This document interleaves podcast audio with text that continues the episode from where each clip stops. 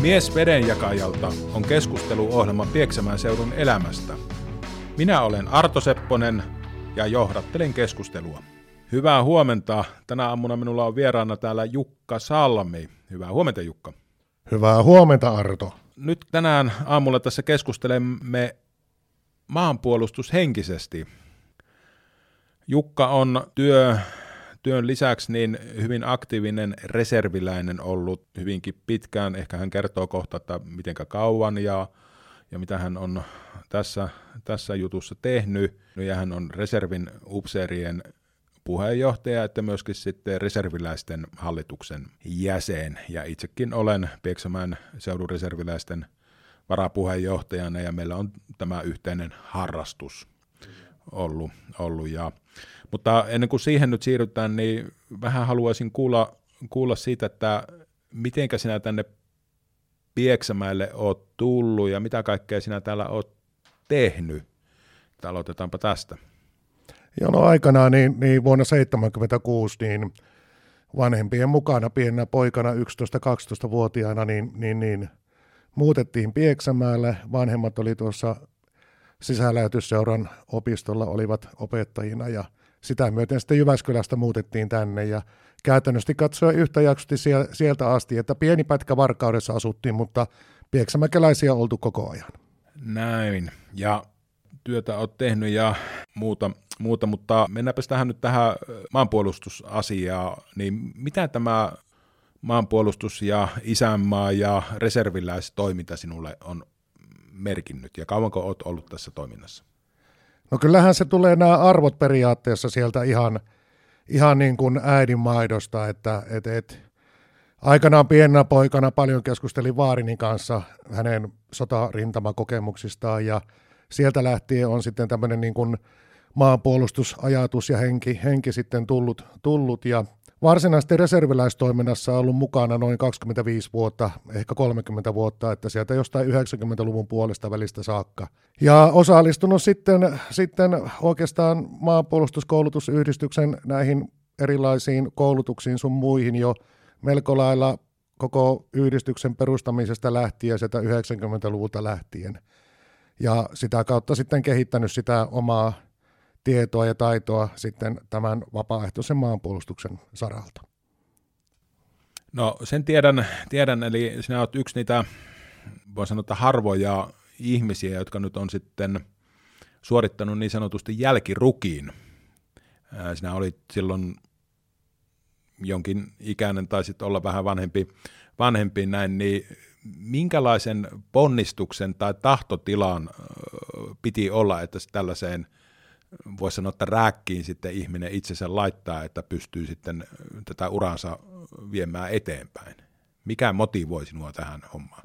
No kyllä se oli ihan suoraan sanottuna niin aito, aito halu ja tahto niin kuin kehittää itseä ja kehittyä ehkä ihmisenäkin siinä, että et, et, kävin tavallaan se aliupseri uran niin kuin piikkiinsä, eli, eli kerkisi ylentyä sotilasmestariksi saakka, ja siinä ni, niihin liittyvissä tehtävissä oli muutama vuoden, ja laskin, että vielä olisi peliaikaa jäljellä, jäljellä että olisi kiva kokea ja oppia jotain uuttakin. Ja sitten ehdotin tätä niin kuin aluetoimistolle ja ne otti siitä välittömästi kopia ja lähti viemään hommaa eteenpäin. Ja minä olin silloin 47 vai 48-vuotias, kun valmistuin sieltä niin sanotulta täydennyskurssilta. Ja, ja meitä oli siellä 27 henkeä ja olin sen, sen joukon vanhin, että nuorimmat oli, oli 25-vuotiaita suurin piirtein, että et, et, kyllähän se kova, kova rääkki oli, että ei siellä niinku armoa annettu esimerkiksi fyysisessä suorituksessa ollenkaan, vaan samat kaikki vaatimukset, mitä varusmiehilläkin oli, että et, et, mutta läpi meni ja, ja tässä ollaan. Nyt ollaan niin sanottu nuori luutnantti. Ja sitten nämä nuoremmat, nuoremmat kun sinut näkyy sitten luutnantti viivat käsivarressa, niin melkein sinua luulla Everstiksi tai jotakin muuta vastaavaa. No kun oli vähän aikaa oli vänrikkinä siinä jonkun vuoden, vuoden tuota valmistuttua, niin kyllä jonkun kerran minua luultiin majuriksi, että naama näytti jo majurilta. Et, et se oli aika koomista. No kerro tuossa just tästä maanpuolustuskoulutusyhdistys, missä me molemmat olemme sitoutuneita kouluttajia, niin täytti 25 vuotta. Tänä vuonna, viime vuonna täytti tuo puolustusvoima 100 vuotta ja, ja, ja myöskin sitten molemmat ollaan oltu täällä Pieksämäellä tämmöisellä kuin Kukkaran Jotos, joka nyt täytti myöskin viime vuonna 20 vuotta, vuotta. Ja tuossa kun Suomi täytti 100 vuotta, niin Pieksämäellä oli itsenäisyyspäivänä sitten juhla, paraati ja olit siinä mukana, mukana sitten järjestelemässä. Ja upseerien edustajana, edustajana olit sitten paraatia ottamassa kaupunginjohtajan kanssa vastaan, niin eh, miltä tämä hetki tuntui, tuntui sinulta? Että... No kyllähän se oli hieno, hieno kokemus, että, että tuntui suorastaan niin kuin, niin kuin erityisen hienolta, että, että tämmöiseen, tämmöiseen oli mahdollisuus. Että en olisi koskaan voinut kuvitella, että, että minkälaista paraatia missään tilanteessa olisi vastaanottamassa. Että, että kyllähän se niin upea kunniaosoitus oli, että kiitoksia, kiitoksia siinä sille porukalle, joka sitä oli järjestämässä ja suunnittelemassa tästä mahdollisuudesta. Että, että, että, että jonkinlainen, voisiko sanoa, vähän niin kuin tämän, tämän homman kulminaatiopistehän se jossain mielessä oli. Että upea kokemus. Hyvin paljon puhutaan maanpuolustushengestä, niin mitä sinusta maanpuolustushenki tarkoittaa? Kyllä se tarkoittaa mun mielestä niin kuin kotia ja, ja, ja isänmaata. Eli, eli eihän meillä olisi isänmaata ilman kotia, eikä meillä olisi kotia ilman isänmaata. Ja, ja kyllä mä lähden siitä, että maanpuolustushenki suojelee meitä ja meidän kotejamme ja perheitämme ja – ja kaikessa niin kuin yksinkertaisuudessa niin tämä on niin kuin se ajattelutapa, että, että Suomi on hyvä maa ja paras meille suomalaisille. Lainasin tuota jalkaväen kenraali Äänruuttia ja allekirjoitan sen ihan ehdottomasti. Ää, tiedän, tiedän, että sinä luvet, sanotaan nyt tämän, tämmöistä sotilashistoriaa ja myöskin, myöskin sitten – seuraat sotilaspolitiikkaa ja mitä tapahtuu sitten maailmassa, maailmassa ja, ja mainitsit tuossa kenraali Äänruutin, niin olisin kysynyt, että kuka äh, näistä suomalaisista äh, sotilaista äh, on sellainen mm, sinua kaikkein lähinnä? No tietysti Mannerheimilla on se oma, oma roolinsa ollut Suomen koko historiassa, että siitä ei niin kuin ole mikään kiistäminen – mutta sitten tietysti jollain tavalla on pystynyt seuraamaan myös tota jalkaväen kenraali Äänruutin loppuvuosikymmeniä elämää, että aikanaan kun olin Savon prikaatissa, niin hän kävi siellä ainakin parikin kertaa, kertaa pitämässä puheita silloin varusmiesaikana ja, ja sillä tavalla sitten tuli seurattua aika paljon hänen, hänen haastattelujen muita ja niistä jäi sitten paljon asioita mieleen. Mieleen, että muun muassa yksi hänen viimeisimpiä haastatteluja televisiossa, niin siinä – oliko peräti viimeiset sanat ja lauseet siinä haastattelussa, oli hänen kommenttinsa, että se asia meni näin, siinä oli kolme asiaa, että Suomi on pieni maa, Suomi ei pärjää yksin, Suomi tarvitsee liittolaisia kumppaneita. Ja tavallaan se on myös kantanut minua niin kuin nämä vuodet, ja yhdyn niin kuin hänen ajatuksenaan siitä, että Suomi on pieni maa ja Suomi tarvitsee kumppaneita. Tämä sama ajatus, ajatus on myöskin pätee varmasti, jos mietitään nyt vaikka Pieksämäkeä, niin, niin, niin se, että Pieksämäki selvitäkseen tässä muuttuvassa maailmassa ja yhteiskunnassa, niin tarvitsee kumppaneita. Tiedän, että sinä asut, asut siinä Pieksämään ja Varkauden rajamaastossa, rajamaastossa ja teet työtä sitten – niin Pieksämäellä kuin sitten Pohjois-Savonkin puolella, niin mitä tämä yhteistyö eri seutukuntien kesken merkitsee, tai miten sinä näet sen nyt sitten?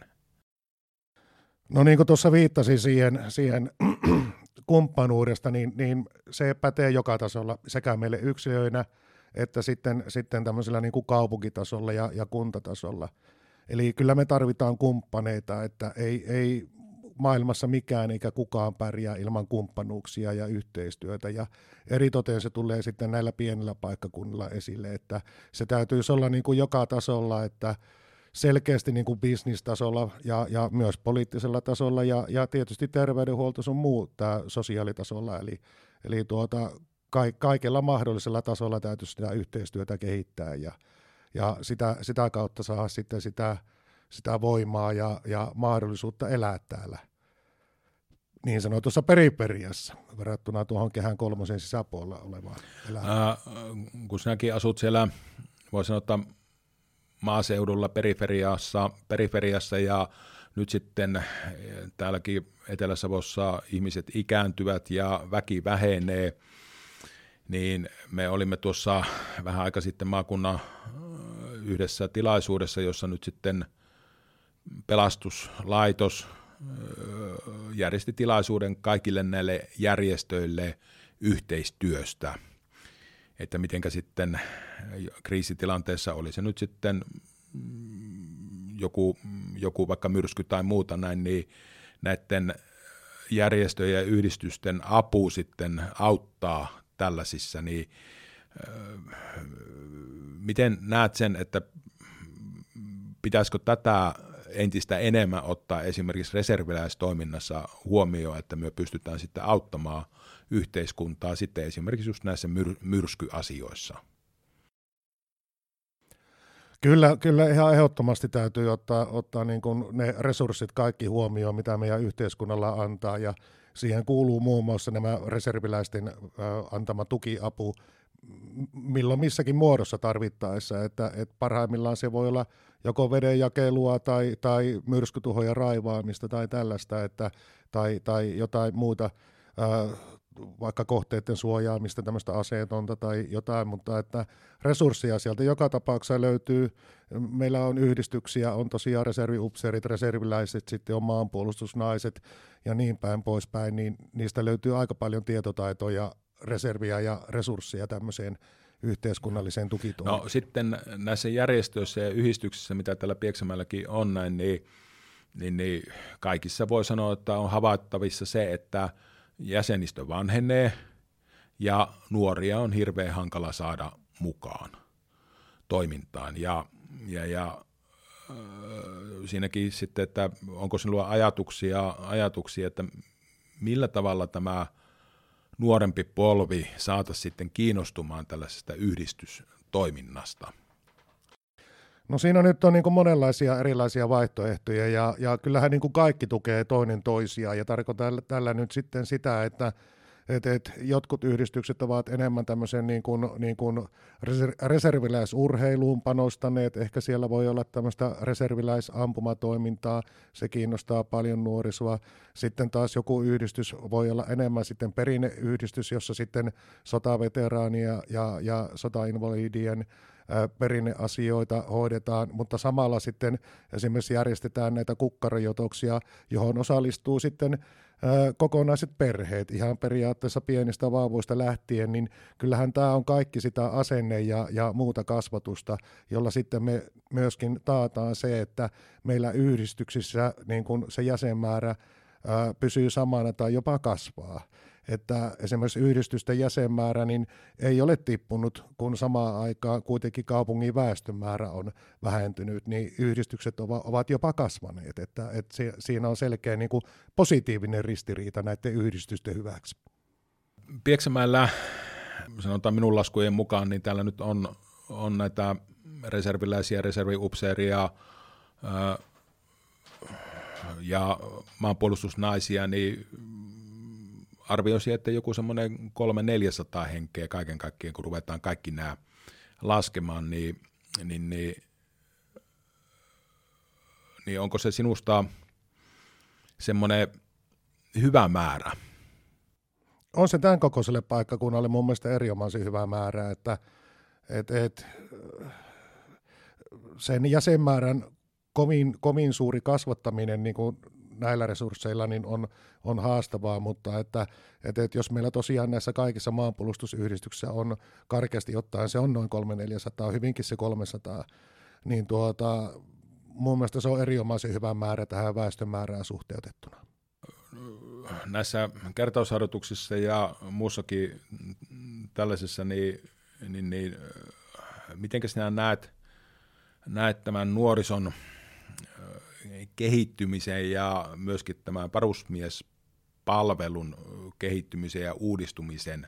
Eli tässä nyt oli, oli vähän aika sitten vähän niin kuin puhetta siitä, että tätä niin sanottua aloitusaikaa ns. helpotetaan, että, ei, että, että pyritään vähentämään tätä, tätä, tätä keskeyttämistä, niin onko se, mitä mieltä sinä olet tästä, että onko se oikea suuntaus? No siis, no siis nythän näin, että sukupolvet muuttuu, aika muuttuu, osittain myös arvomaailma muuttuu ja, ja se armeija, mikä me ollaan aikanaan käyty joskus 80-luvulla tai 80-luvun alkupuolella, niin se homma ei vaan toimi nykyään ja ja kyllä niin kuin nykyajan nuoriso ja aines on erinomaisen hyvää ja kyllä mä luotan heihin ihan täydestä sydämestä, että ei minulla ole epäilystäkään siitä, että ei he pysty heille annettua tehtävää suorittamaan.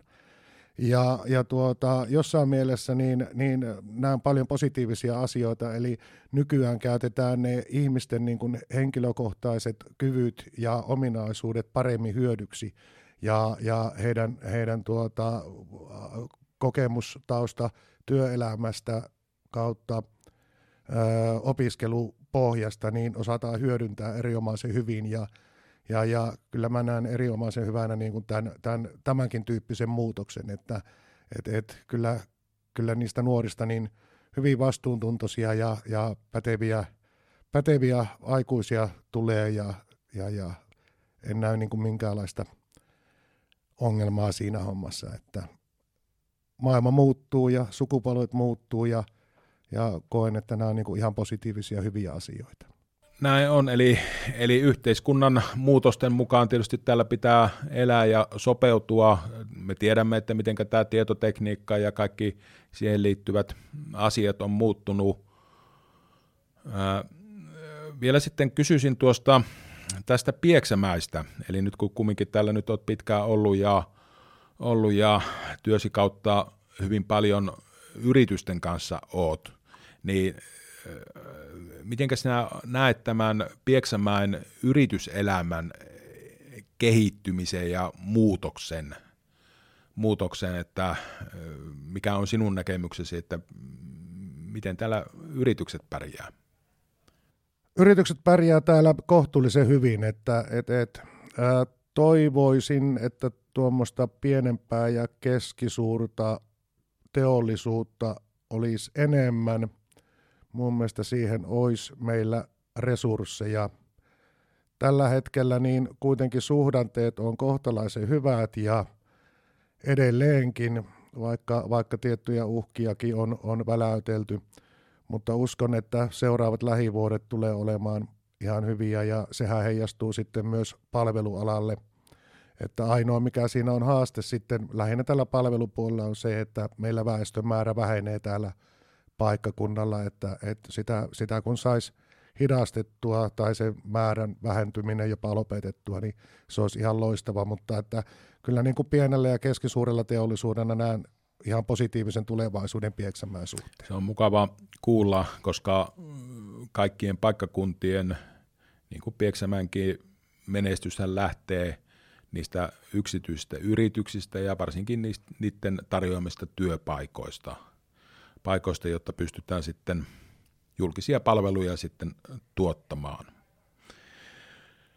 Tässä loppupuolelle näin, niin, niin, niin kysyisin, kysyisin tästä luonnosta ja vedenjakaan reitistöstä näin, niin, niin, niin mitä luonto sinulle merkitsee? No kyllähän luonto on osa meitä ja me ollaan osa luontoa, että et, et, näin se vaan on. Ja, ja kyllähän luonto on, on meille, meille suomalaisille niin, niin rauhoittumisen paikka ja, ja monet pitää luontoa jonkinlaisena kirkkonakin, että et, et, siellä, siellä, siellä kokee tosiaan rauhoittumista ja, ja siellä pääsee sitten luonnossa samoillessa, niin pääsee sitten, sitten niistä arkisista murheista eroon ja, ja, ja kyllähän Pieksämäellä on erinomaisen hyvät reitistöt ja, ja kaunis luonto, että, että ehdottomasti suosittelee, että kaikki vaan niitä hyväksi käyttämään. Näin. No sitten vielä ihan lopuksi siinä, että mikä on sinun teesisi tai oppisi, että millä, millä tämä Pieksämäki, Pieksämäen seutu nyt sitten menestyisi tässä muuttuvassa maailmassa?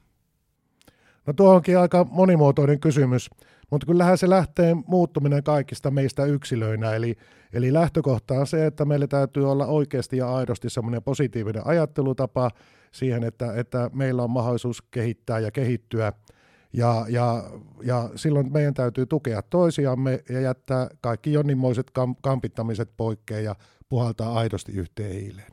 Kiitoksia Jukka. Tämä oli miellyttävä keskustelu sinun kanssa. Kiitoksia kovasti.